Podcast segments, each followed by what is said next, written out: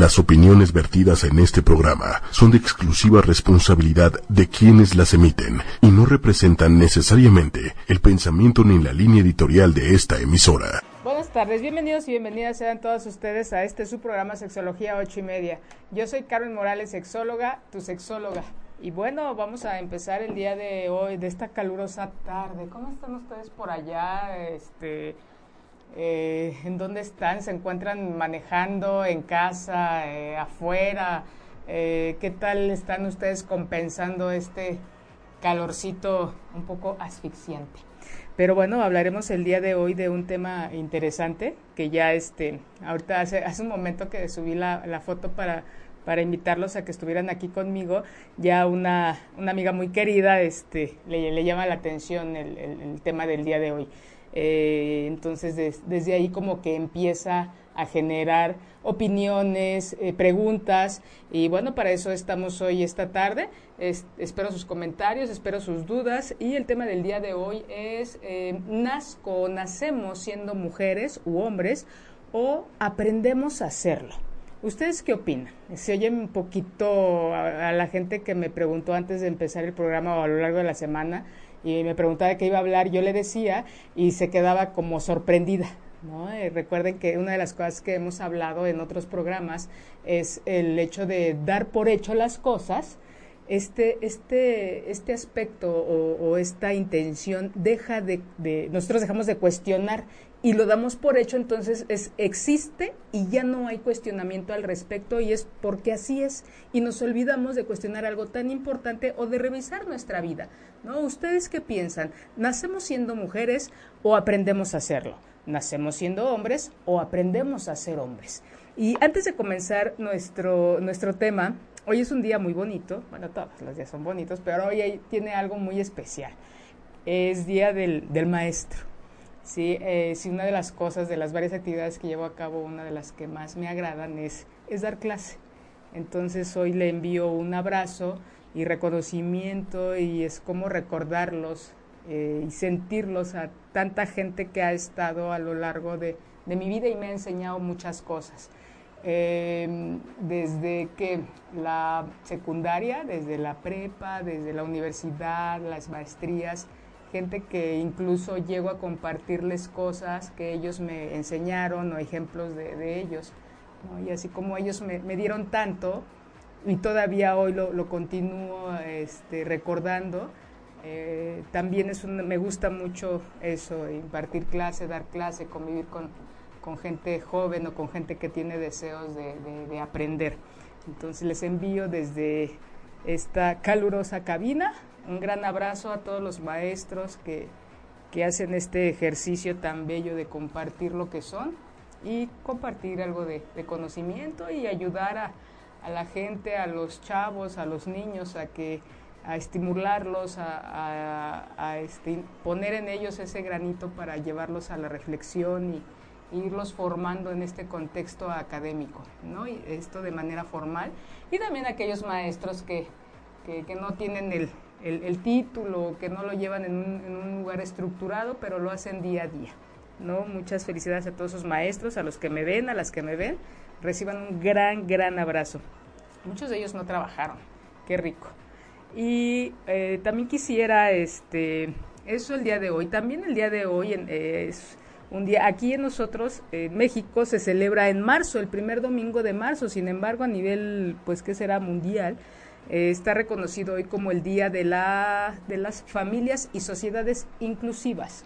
¿Por qué lo menciono? Esto es algo muy importante para el tema que voy a, que voy a abordar, porque ¿en dónde fue, en dónde nosotros aprendimos a hacer lo que somos o hacer muchas cosas? En nuestra familia, ya sea una familia tradicional donde había una mamá, un papá, hermanitos o hermanitas o familias tan diversas como, como lo hay hoy, ¿no? Tíos, abuelos, este, eh, parejas eh, homosexuales y bueno, los, hay muchos matrimonios ya en donde son mis hijos los, los tuyos y los, los, los nuestros, ¿no? Entonces, estos núcleos, estas células, las células más pequeñas de nuestra sociedad, que son, están constituidas por la familia, es, donde, es en donde nosotros aprendimos a hacer lo que hoy somos. ¿sí? Muchos, mucha influencia de ellos la aplaudimos y nos agrada, mucha de ella no. Entonces, ¿qué podemos hacer al respecto? Yo los invito a que revisen, a que hagan un pequeño ejercicio para que vean qué de lo que son ustedes hoy o de lo que hacen hoy se lo aprendieron a mamá o se lo aprendieron a papá o a la abuela. Muchas veces no está mamá presente o, crecimos con, nuestra abuela, con una tía, con, con la comadre, con la vecina. ¿Y qué le aprendimos a ella o a él, a esas figuras eh, importantes en nuestra infancia? ¿A, ¿A quién aprendí a arreglarme? ¿A quién aprendí a ser disciplinada? ¿A quién aprendí a reírme? ¿A quién le aprendí a muchas cosas, no? Gracias, Manuelito. Este, a quién le, fuimos le hemos ido aprendiendo lo que somos y qué es lo que nosotros hemos ido descubierto a lo largo de la vida y qué es de nosotros. Eh, dentro de muy poco voy a traer a una, invitada. y ustedes dirán que tiene que ver el box con la sexualidad. Es una chica que eh, me gusta mucho eh, su forma de ser y ella, ella practica el box entonces, y su mamá me dice, es que es muy raro porque ni a su papá ni a mí nos gusta el box y ella ama el box. ¿no? Son de las cosas que más le gustan en la vida y es como ir viendo qué es lo que nosotros hemos aprendido y qué es lo que ha salido de nosotros. ¿no? Es como cuestionarlo, es lo que le llaman eh, esta parte auténtica, ¿no? que no la copiamos, pero que sí surgió por alguna inquietud, algo, algo hemos visto que nos llamó la atención de alguna actividad específica que no la vemos en casa, pero sí la vemos en otro lado y la retomamos. Entonces, eh, retomando, ¿qué es lo que ustedes le han aprendido a su mamá?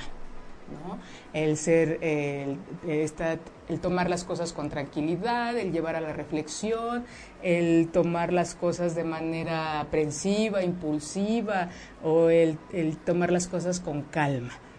Este pensamiento dicotómico nos ha llevado a dividir, ¿no? Si soy tranquila, entonces no soy impulsiva. Si soy impulsiva, no soy tranquila. Y no, también es como revisarnos y ver cómo somos en cada área, en cada eh, lugar o en cada situación.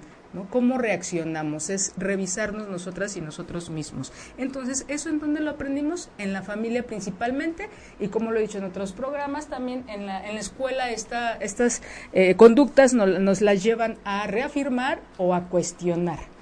Por eso siempre he dicho, cuando ustedes vayan a, lleven a su hijo a la escuela, revisen que esa escuela pues coincida con la, educación de ahí, coincida con los valores y con, que ustedes les dan a sus hijos en, en casa. ¿no? Cada escuela tiene ciertos lineamientos, ciertos pilares en, que, en donde se basa su educación y pues lo ideal sería que estos pilares se eh, coincidieran con la forma de educar de, casa de los papás, de cómo se ha platicado para educar a sus hijos en el mejor de los casos. Y si no, la, si no lo han, si no se lo han, lo han platicado o se lo han cuestionado, pues es un buen momento para que se pregunten qué tipo de educación quieren para su hijo, para su hija. Y bueno, también este, eh, hoy 15 de mayo, el otro día importante que más adelante les, les, les mencionaré por, por, lo que conlleva nuestro tema es el Día Internacional de la Homofobia y Transfobia, que es el 17 de mayo. Hoy es 15, pues sería pasado mañana. Más adelante les voy a explicar un poquito por qué es importante ese día y con nuestro tema. Entonces, ya revisaron, este, bueno, yo retomo el, el tema de hoy por el libro de Simón de Babiur, que se llama El segundo sexo ella nos dice, ella es una mujer de, que, este, que lleva a cabo en, Francia en, a partir de 1940 y tantos este, algún eh, un movimiento. Eh, me llama mucho la atención todo lo que ella propone. Este, es una muy importante feminista en la historia. Y ella dice, no se nace mujer, se llega a serlo cómo vamos a ir construyendo, porque nosotros vamos construyendo, nadie nacemos y es de es que así nació y pues así va a morir, no, nacemos como eh, hemos visto en otros programas, nuestra sexualidad tiene que ver con tres aspectos. Uno es el psicológico, otro es el biológico y otro es el social. Biológicamente tenemos características que se asocian con hembra o macho, mujer u hombre, pero el ser mujer tiene que ver con cómo nos comportamos. ¿Qué es lo que hacemos? ¿Cómo nos sentimos? Más que cumplir con algo esperado es cómo nos sentimos. Si han hecho ustedes la pregunta de qué significa el ser mujer o el qué significa ser hombre o por qué soy mujer no solamente por traer, tener una vulva o soy hombre porque tengo un pene y dos testículos, no, no necesariamente. Es parte del, para regular, regularnos como sociedad, es importante que haya reglas. Imagínense que esto, si no hubiera reglas, pues esto sería un, caos. ¿sí? Entonces hay reglas de, hay un horario, hay una derecha, hay una izquierda, hay protocolos, hay cosas que nos ayudan a funcionar. Pero tanto ha, ha ido, o sea, este, em, nos hemos apegado a cómo deben de ser las cosas que a veces nos hemos olvidado de qué es lo que yo quiero, qué es lo que yo deseo.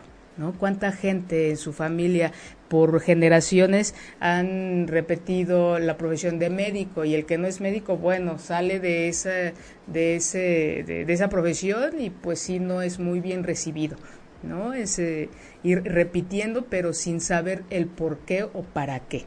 Entonces, esta mujer me llama mucho la atención porque crece, es una mujer que viene pues de, una situación económica muy buena, en donde la educación era de, pues si nos vamos a casar, eh, esperar que alguien se casara para seguir enriqueciéndose, ¿no? Pero pues por la crisis que hay en Francia en aquellos tiempos, ella queda muy, em, pues queda la familia sin dinero, entonces lo que tuvieron que hacer es, ella tuvo que estudiar y trabajar, es en donde ella empieza a recibir esta, empieza a aportar y a escribir estas reflexiones acerca de la eh, postura, de la función o del lugar que ocupa la mujer a lo largo de la historia. Creo que eh, hemos, eh, dice, vamos a leer aquí, saludos, hace ocho días creo que no, no, saludé a nadie. Irma Rivera, un saludo y un abrazo, también una gran maestra de vida, muchas gracias. José, hola, yo le he aprendido a ser agresivo y no dejarme de nadie si no, golpiza segura. Ajá, claro que sí, eh, a mí me tocó también, como no, si tú llegas llorando, este, te voy a poner otra por dejarte, ¿no? E, esa educación muy, eh, muy inmediata, ¿no? De, de darnos como herramientas para poder defendernos, y pues bueno, a veces uno lo sigue repitiendo y deja uno de lado la capacidad de reflexionar y, de poder enfrentar estas, eh, estas situaciones con otros recursos, de otra manera, posiblemente eh, con el diálogo, con negociación, yo qué sé, ¿no? Hay infinidad de, maneras, pero pues eso es parte de nuestra cultura como mexicanos, como mexicanas, el que tantos dichos que hay al respecto, ¿no? De que lloren en tu casa, que lloren en la mía, pues que lloren en la tuya. Si este, ahora que se festejó el 10 de mayo, ¿no? Cuántas frases fueron ahí manejándose en, los, en los medios, en internet, en Facebook, ¿no? De estas frases tan que hacen eh, alusión a una a una típica madre mexicana. Esa es nuestra educación, eso es con lo que muchos de nosotras o de nosotros hemos crecido y lo dejamos de cuestionar y a veces lo repetimos, pudiendo, y la invitación es cuestionar y, y ver qué es lo que le estoy enseñando a mi hijo o a mi hija con estas frases, con ciertas conductas o con ciertas reacciones. Entonces, por ejemplo, ajá. Hola Manuelito, ¿cómo estás? Muy bien, También bienvenido, me encanta que estar contigo. Hace mucho que no estábamos intimando. pero aquí estamos, con todo el placer. Muy bien, Manuelito.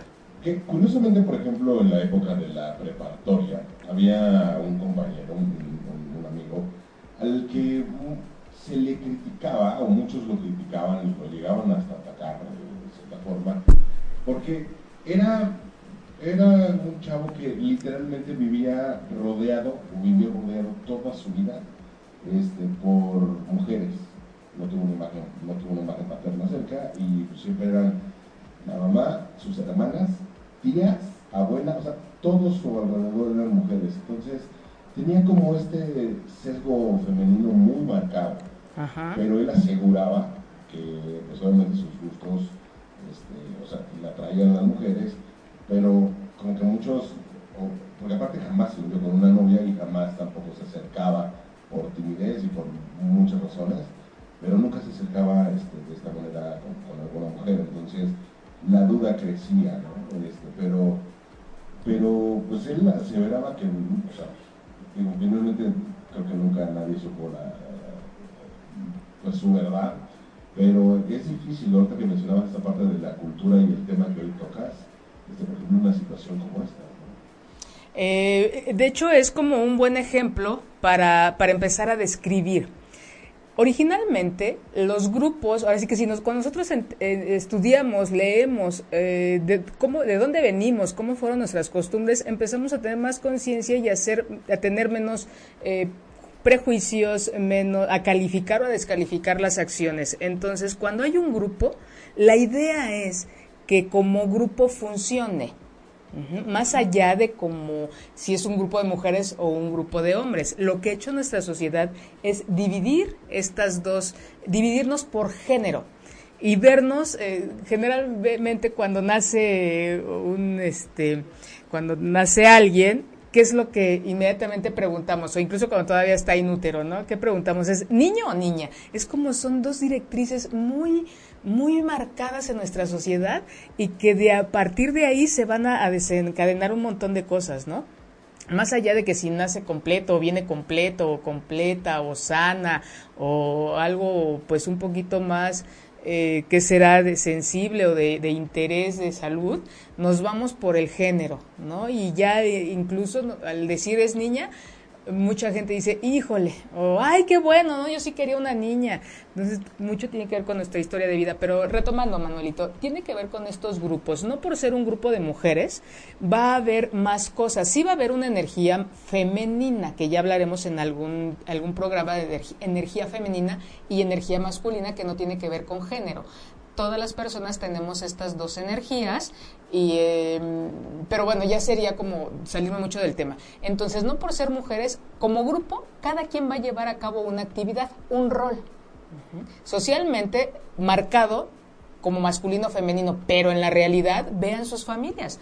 Ahora ya eh, con esta diversidad de familias que tenemos, en donde muchos hombres se quedan en casa y mujeres salen a trabajar, aquí los roles ellos han llegado eh, a un acuerdo para cambiarlos y se sienten cómodos. La idea es que cada actividad que tú lleves a cabo no sea por lo impuesto o por lo que te, eh, por lo impuesto, sino por lo que tú deseas hacer y tú y el gusto que tú que, tú quieras, ¿no?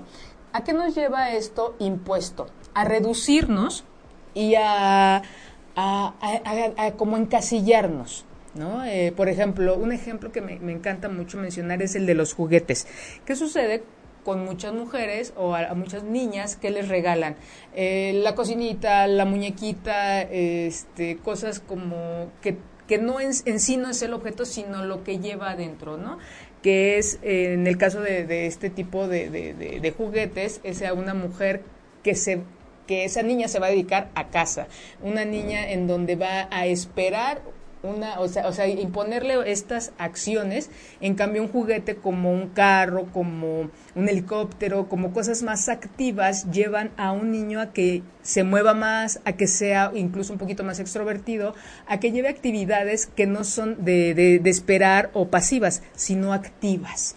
De hecho, en algunas circunstancias, por ejemplo, ahorita que mencionas juegos, en, en alguna fiesta de estas de niños, de repente la situación con una mamá que le puso una regañiza a la niña porque estaba toda sucia y ya de tierra y pues, ella estaba, estaba jugando.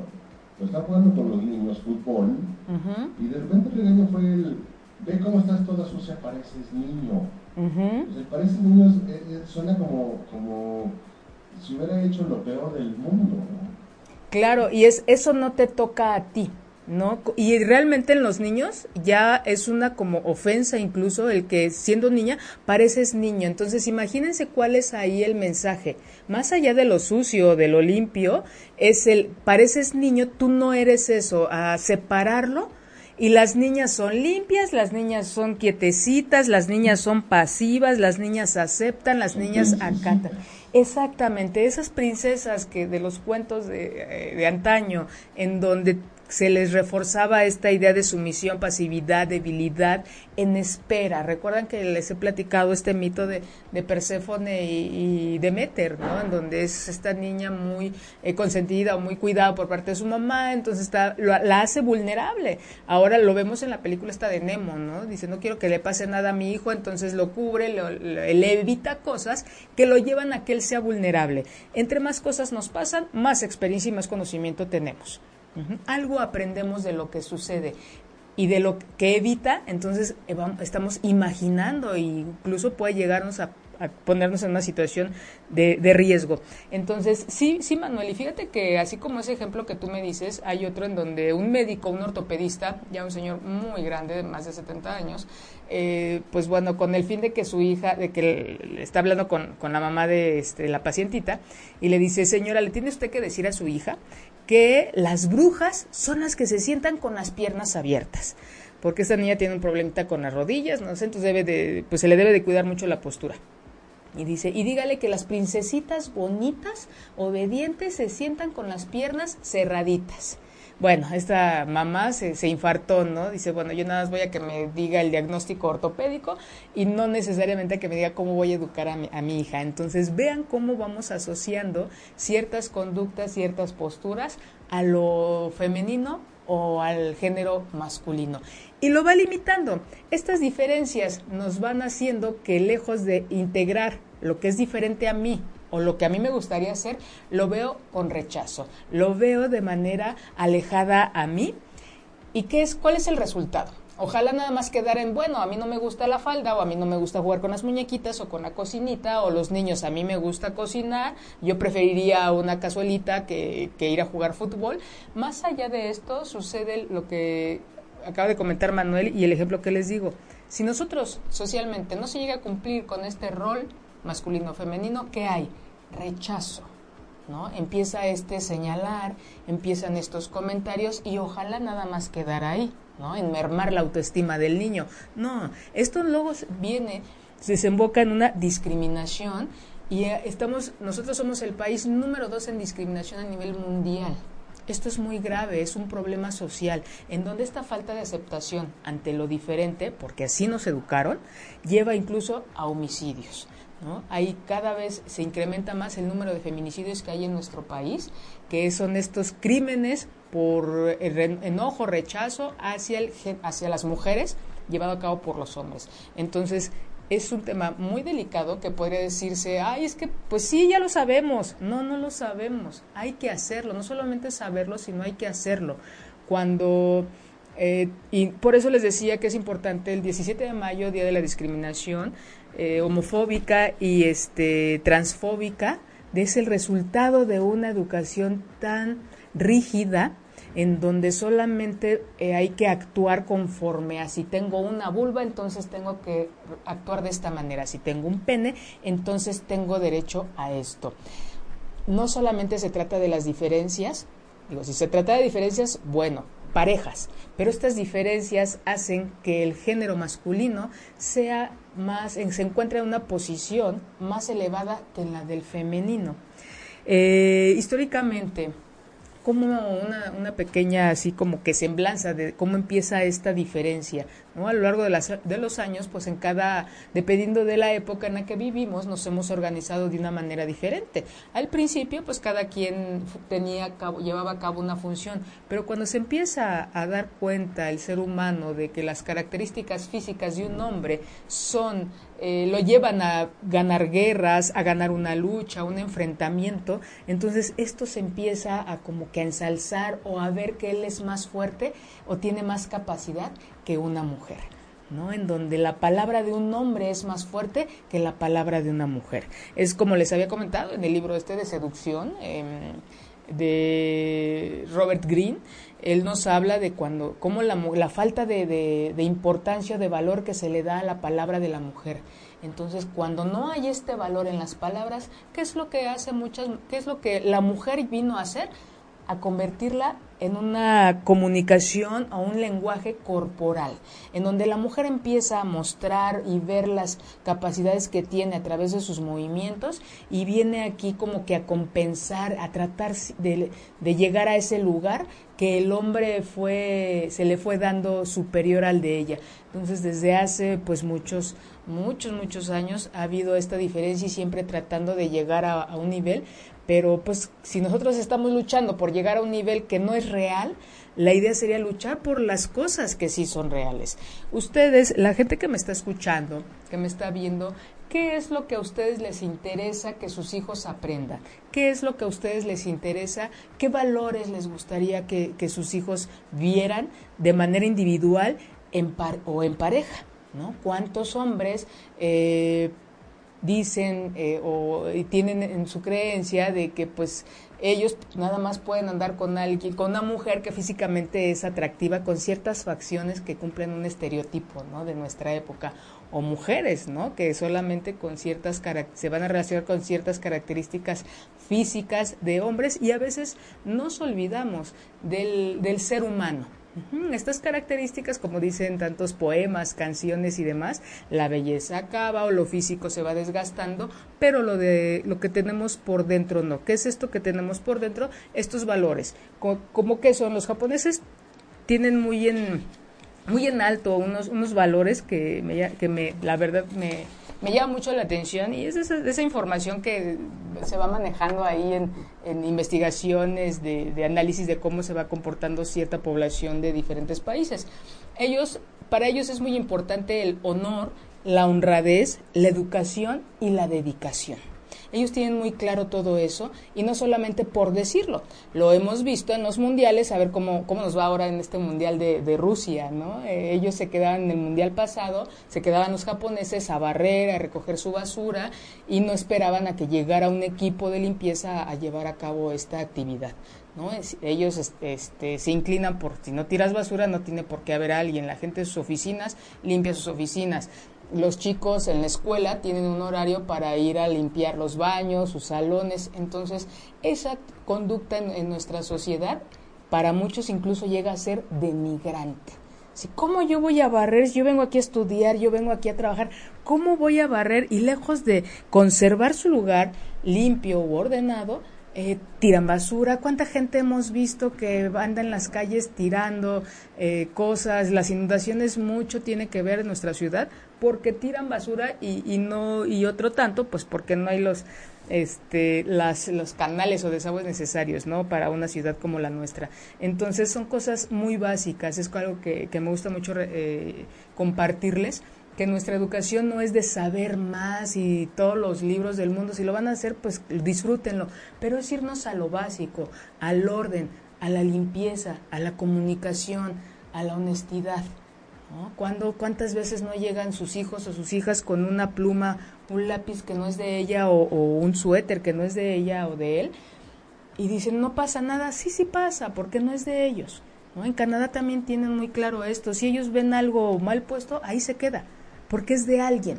Y aquí en México no, aquí en México lo vemos mal, pues no, pues si no es de nada, es mío, ¿no? Y hasta me escondo y, nada de ahí, que todo queda pelón, todo queda limpio porque nos lo llevamos, nos lo hacemos nuestro. Y de hecho, hasta en la publicidad hoy día, por ejemplo, hay un comercial al aire de una pizzería en donde hay una promoción, ¿no? Una super promoción según ellos, en donde los jóvenes son los jóvenes los que van a comprar la pizza, este, se sorprenden de tan barata que está, pensando que es un error del cajero. Y la actitud es, justamente esa, es vámonos rápido porque el cajero se equivocó. Y entonces corrimos con suerte y, vámonos, ¿no? corramos. Este, aprovechémonos de esta situación del error de alguien.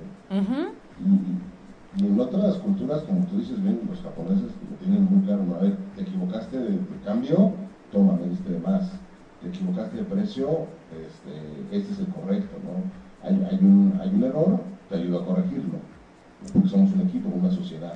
Claro, el interés es individual y en grupo. Esa es otra de las cosas que también, lejos de hacer estas divisiones de competitividad, y más entre mujeres, que también ese va a ser otro tema, la competencia entre mujeres y la unión, y los hombres más que competir, ellos se unen, la mayoría. Eh, e, e, ese es otro de los problemas que tenemos ya se me fue este Manuelito, pero este la, la competencia eh, todo por irme a lo del otro programa, pero bueno, este sí tienes mucha razón en eso y tiene que ver con, con cosas, con honestidad. ¿no? No es el hecho de que hoy me gano 5, 10, 15 pesos. Esta falta de honestidad nos lleva a llevarla cada vez más grande. Ah, ya me acordé. Lejos de que los roles nos lleven a dividir y ya a la competencia, la idea sería educarnos para saber trabajar en equipo, para y eso tampoco lo tenemos muy claro o muy en nuestra cultura. Yo siempre les recomiendo a los papás, señores, metan a sus hijos a un deporte en donde, o alguna actividad en donde se trabaje en equipo. El mexicano es muy egoísta y solamente piensa en él. Sí es cierto que necesitamos tener cierto, vernos nosotros y ser de alguna manera egoístas, pero también es importante como grupo, como sociedad, saber trabajar en equipo y no lo sabemos. Cada quien trabajamos para cada, ¿cómo? cada quien le echa ganitas como para su milpita, ¿no? algo así. Y, y, de verdad ni siquiera es algo que nosotros pongamos en la mesa de saber trabajar en, el, eh, en equipo. Un, un, deporte muy interesante al respecto es el fútbol americano. Si uno de ellos falla, todo el entrenamiento, todo cómo se lleva a cabo eh, este, este deporte, es en donde uno, si uno está mal, un elemento del equipo está mal, va a ver repercutir en los demás. El error no es de uno, el error o el, el riesgo o eh, es del equipo, no solamente es de una persona.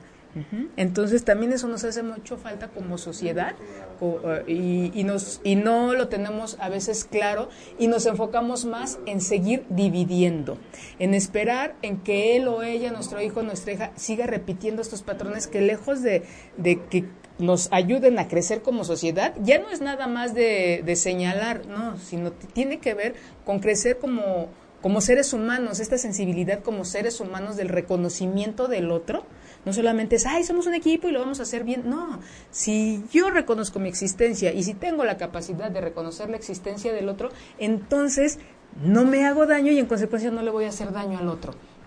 Si me checan con este pequeño ejemplo un poco grotesco, pero es como si yo no me veo, si yo no me reconozco, entonces no me va a importar y voy a permitir muchas cosas, incluso estar en riesgo. De la misma manera cuando estamos con la otra persona.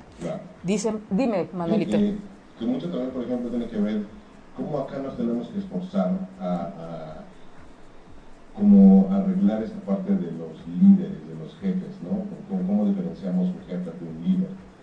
Muchas veces hay, hay grandes empresas que detienen el crecimiento porque tienen malos jefes, no grandes líderes. Este, porque obviamente, como, acabo de decir, ven por ellos mismos y nada más. Pero si vieran por la empresa y por todos los que, los que están ahí, creo que sería una gran empresa. Claro, esta falta de conciencia nos lleva a, de verdad a no poder eh, crecer de incluso como, como país se va a ir muy muy dramático esto, pero si nosotros no tenemos esa conciencia de que lo que nosotros hacemos impacta en los demás, de verdad no vamos a, progresar, no, no, vamos a movernos propositivamente del punto en donde nos encontramos. Que, digo, no quiero politizar, pero pero por ejemplo en estas épocas de elecciones, como que cargamos demasiado la mano a aquellos que quieren un puesto, ¿no? Pero pero no nos volteamos a ver, nosotros qué, qué se hacemos, porque ciertos sectores están como muy esperanzados en él. Es como una pregunta oculta, el a ver qué me das. El a ver qué me das para ver si voto por ti, ¿no? En lugar de este, ver qué hago por mi país, qué hago por mi sociedad, qué hago por los míos, para trabajar y crecer juntos. Claro, y sin estar esperando. Esta cultura del, de la ventaja, Manuel, del, del de sacar ventaja de lo que hacemos, de irnos sobre tomar el, atajo y no llevar a cabo el camino ¿no? que nos lleva eh, a, a, un gran aprendizaje, no es entre más rápido mejor, es el que de que lloren en tu casa, que lloren en la mía, o sea, esos dichos tiene que vienen del origen de nuestra cultura, ¿no? de cómo, cómo nos vivimos Y es de... uno que deberíamos de, decir no más es al, clásico el que no tranza no avanza. También imagínate ahí dónde queda esto que, que, mencionamos, ¿no? De honestidad, de respeto, de, de, bueno, tantos, tantos de responsabilidad, compromiso, ¿no? Estima. ¿En dónde queda todo esto? Y eso nos olvidamos en casa, en, en, la familia, de fomentarlo, de ponerlo en la mesa, de esos comentarios, lejos de, ser en cuanto a sexistas, en cuanto no es que eres mujer y tú no puedes hacer esto. Es que los niños no lloran, ¿por qué no? Todos lloramos. Hay un ejercicio muy bonito que cuando hago talleres con los niños me gusta hacer, ¿no? Les pongo ciertas frases o ciertas cosas, por ejemplo, este llorar y ya ellos, los niños van a tener una tarjeta azul, las niñas una tarjeta, bueno, no, los dos tienen las dos tarjetas, entonces ellos van a levantar la tarjeta rosa si le corresponde a las niñas o la tarjeta azul si le corresponde a los niños. Entonces cuando les pongo la de llorar, la mayoría de las veces ya los niños me levantan las dos. En otras ocasiones nada más me levantan la, las, las, la rosita de que es de las niñas, solamente las niñas lloran. La pregunta que viene es, ¿y los niños no lloran? Y es sí, también lloran pero no se los permite la sociedad. Es, no, no, no, tú no llores, no, no seas chillón, nada más, no, pareces niña. Y siempre, este, si se dan cuenta y nos detenemos tantito, igual que el comentario anterior, ¿qué nos lleva esto a que lo está mal lo otro? A empezar a ver la rivalidad, a empezar, yo no soy parte de eso. ¿no? A ver la complementariedad. La complementariedad en cuanto a género, reproductivamente hablando, es excelente y la única.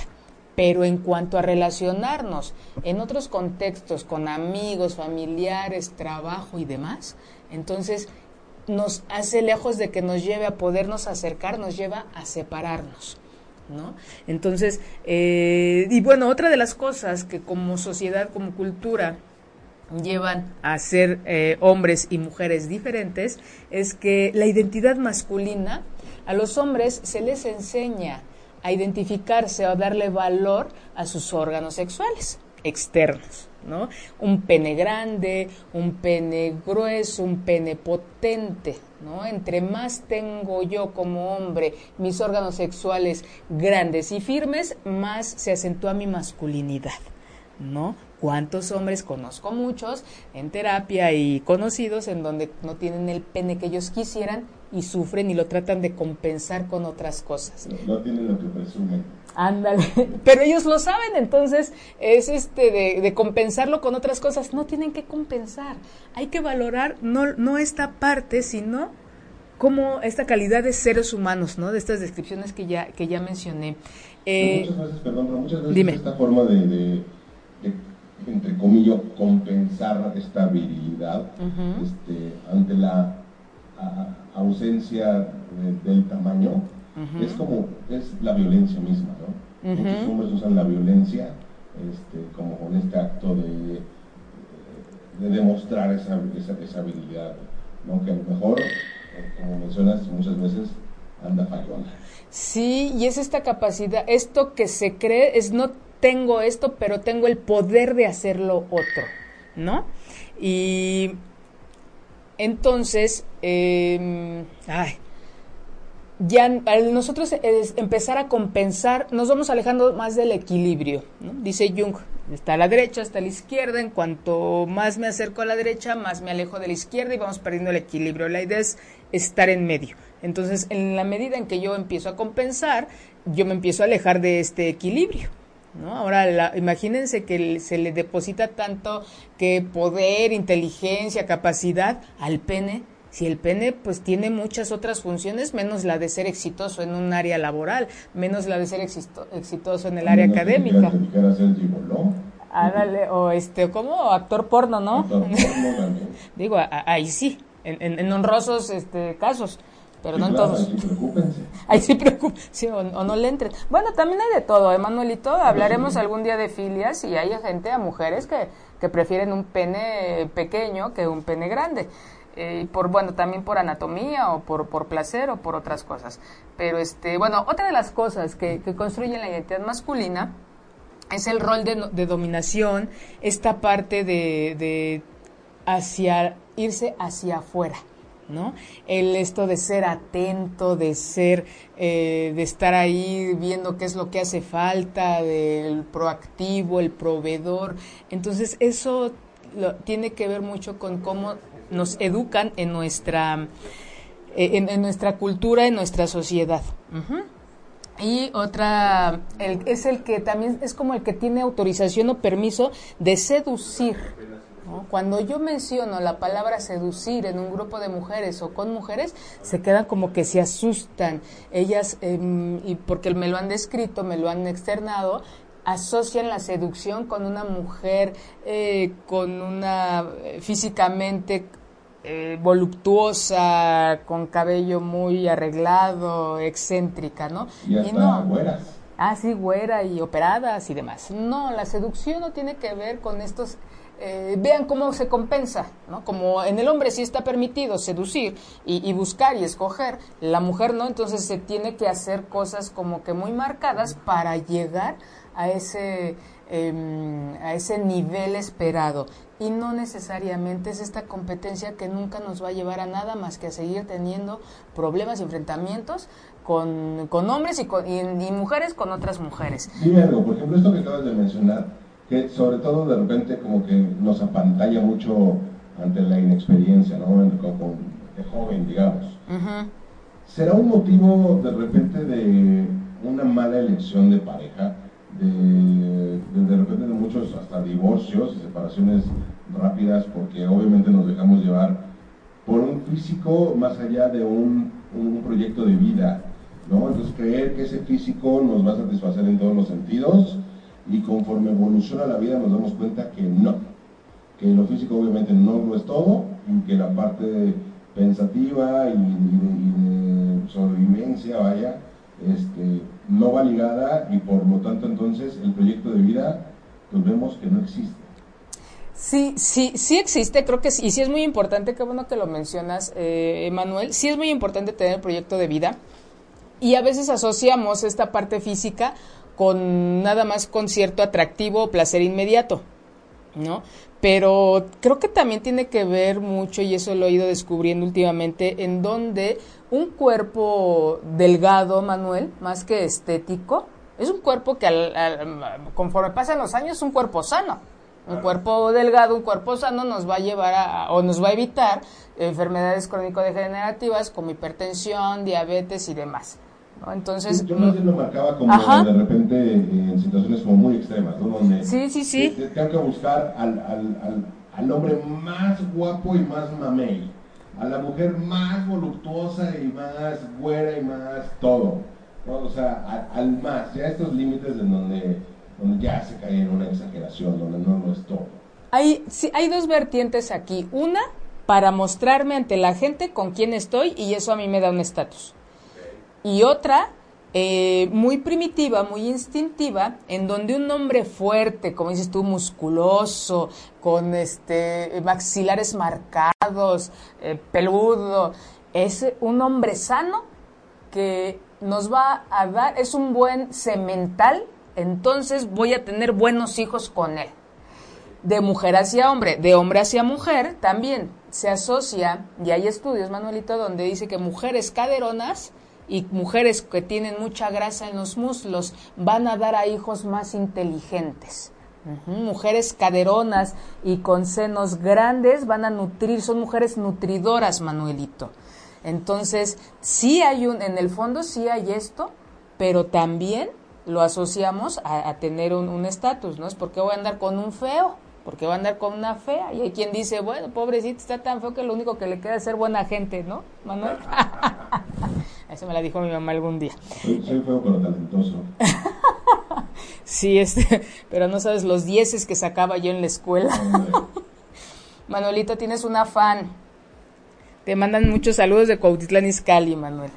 Un besote. Entonces, estos detalles son los que han construido la, o que construyen la identidad masculina. Y en cuanto a la identidad femenina, pues este permiso de ser emocionales, de, de ser, este, de, de, que su palabra pues no es válida, entonces tiene, algo tiene que hablar el cuerpo. ¿no? Eh, una mujer pasiva, sumisa, tranquila, obediente, y eso sí, de ese yo, le, le, llamo el, el, arquetipo de, de, este, del pípila. Todo tienen que aguantar.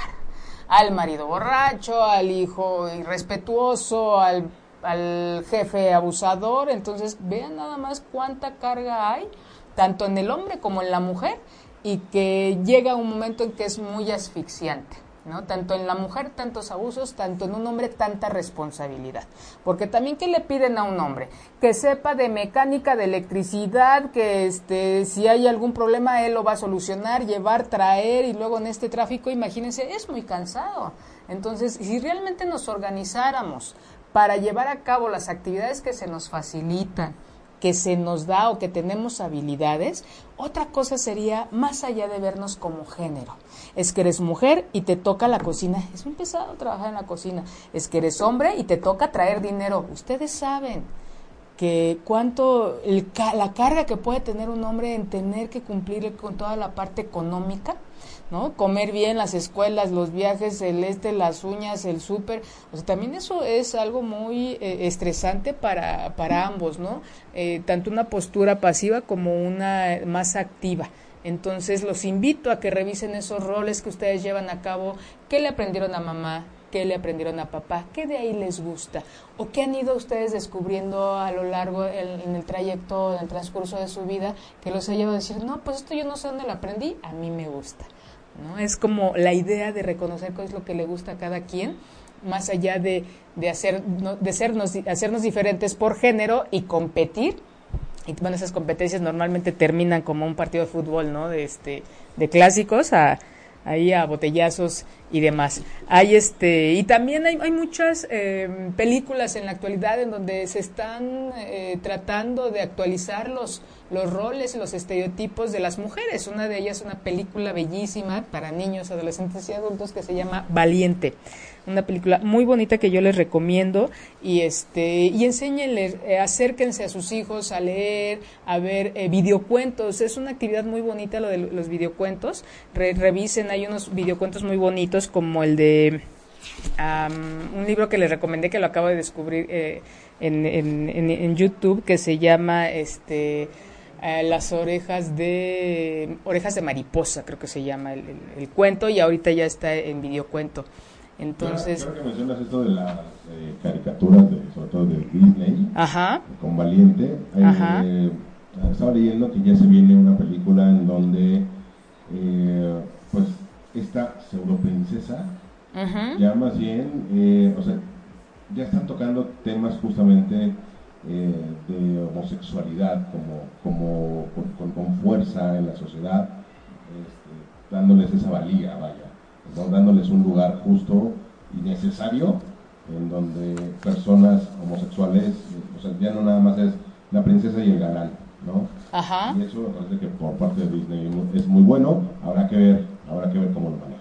Sí, muy interesante, la, la vamos a ver y la, la, la vamos a, a, platicar aquí.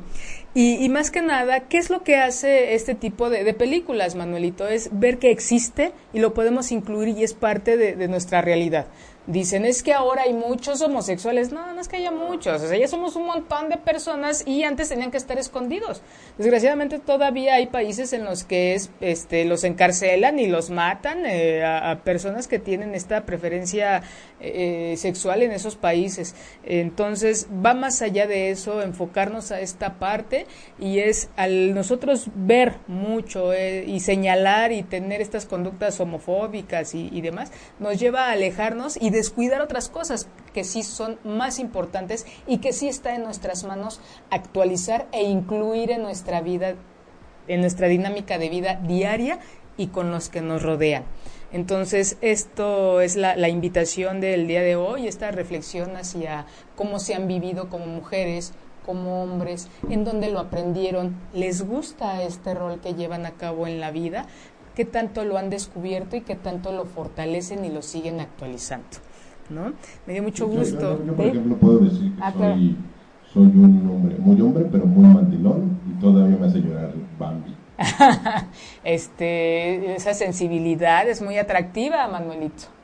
¿no? Ahí, Muchas gracias, Manuelito. Este, vamos, vamos ahí a, a ir descubriendo esa, ese este bello ser y vamos a irlo compartiendo con nuestras radioescuchas y la gente que nos ve de Manuelito.